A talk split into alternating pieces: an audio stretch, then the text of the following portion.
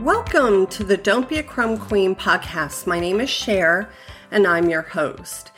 In this episode, I'm going to talk about something I've personally struggled with a lot forgiveness, hmm. especially when it comes to forgiving a narcissist.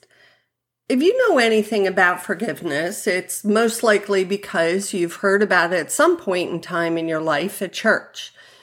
The message that was and still is preached is that we should forgive others because we have been forgiven. But why? Why am I supposed to give my offender a get out of jail free card while I'm left holding my bleeding heart? It didn't sound fair and I didn't like it one bit. People will tell you that hurt people hurt people.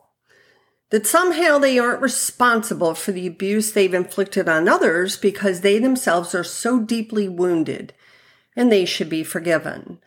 I do agree that there are times when compassion is certainly understandable for someone who is lashing out at others due to their own pain, especially when they are seeking help to overcome it.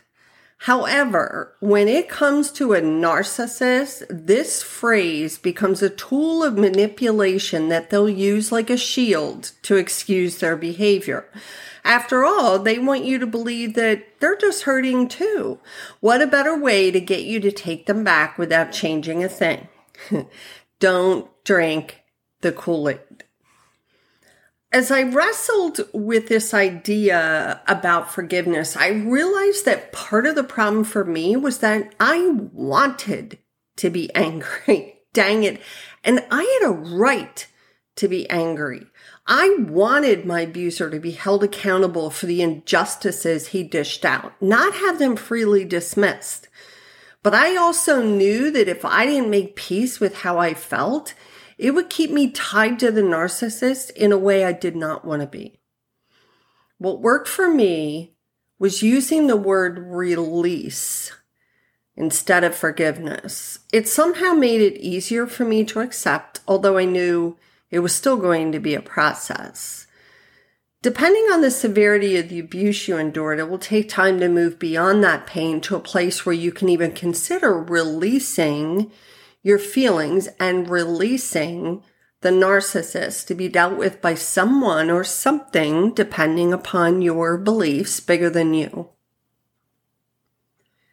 Releasing or forgiving someone is not based on the other person deserving it. Now listen closely as I say that again. Releasing or forgiving someone is not based on the other person deserving it.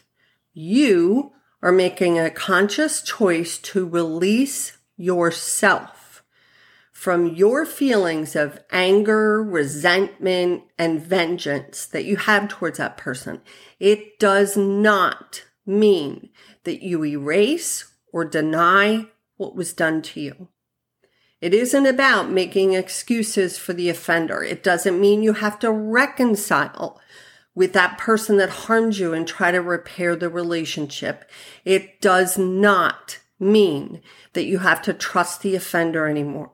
You can choose to no longer have them in your life. You are not the victim anymore. You are choosing to set yourself free so you won't be a slave to hate. Releasing or forgiving does not make you weak. It's the direct opposite. It empowers you. It is the key to your greatest strength. Now, another saying that drives me nuts is forgive and forget. We covered the, re- the forgive or release, as I call it, part, but I want to talk about the forget piece for a minute. First off, I will tell you, I will never forget the hell that my abuser put me through. The difference is I no longer hold on to the vengeance regarding it. Refusing to forget the pain keeps you from returning back to the hell we called a relationship. Never forgetting helps you to keep your now established healthy boundaries in place. We gain wisdom. The wisdom to know that we deserve so much better. So no, I will never, ever forget there were way too many valuable lessons learned. When it comes to forgiving, or as I call it, releasing someone, only you get to decide how you're going to handle your perpetrator.